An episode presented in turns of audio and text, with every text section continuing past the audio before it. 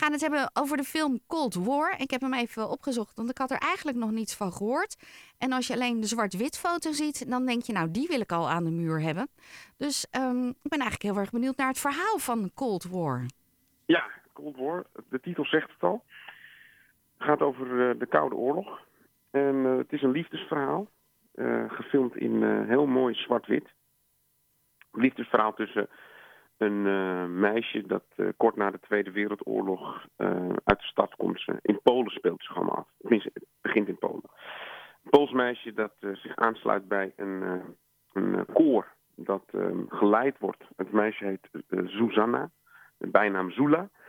En uh, zij uh, sluit zich aan bij een koor dat kort na de Tweede Wereldoorlog uh, eigenlijk heel Polen doortrekt om Poolse volksliederen te vertolken. En dat helemaal in het kader van het nieuwe communistische regime in Polen. Uh, dat natuurlijk heel erg uh, het Poolse volk naar voren wil schuiven. Uh, dus het is een soort van propaganda. Uh, en het uh, orkest wordt geleid door Victor. En Victor en Susanna die raken verliefd op elkaar. Extreem verliefd. Uh, maar waar zij zich helemaal kan vinden in het koor... Uh, heeft hij de... De, de, en in Polen, het communistische Polen, heeft hij de, de, de drang naar het Westen. Dus op een gegeven moment gaan ze ook rondreizen door, um, uh, door Europa. En hij voelt zeg maar, zich veel meer aangetrokken tot het Vrije Westen. Dus op een zeker moment vlucht hij naar de andere kant van de, het IJzeren Gordijn. En zo uh, wordt die liefde, die begint als een hele mooie liefde, uh, een langzamerhand een tragische liefde. Hij komt terecht in Parijs en doordat zij met dat koor nog steeds rondreizen door Europa, uh, zoeken ze elkaar telkens wel weer op. Um, maar dat gaat dus met enorme ups en downs. En het gaat ook om de strijd tussen de idealen waar je voor staat, de westerse idealen uh, van kapitalisme en liberalisme, of de communistische idealen waarin het volk centraal staat. En uh, die worden door hun beide um, uh, vertolkt, belichaamd.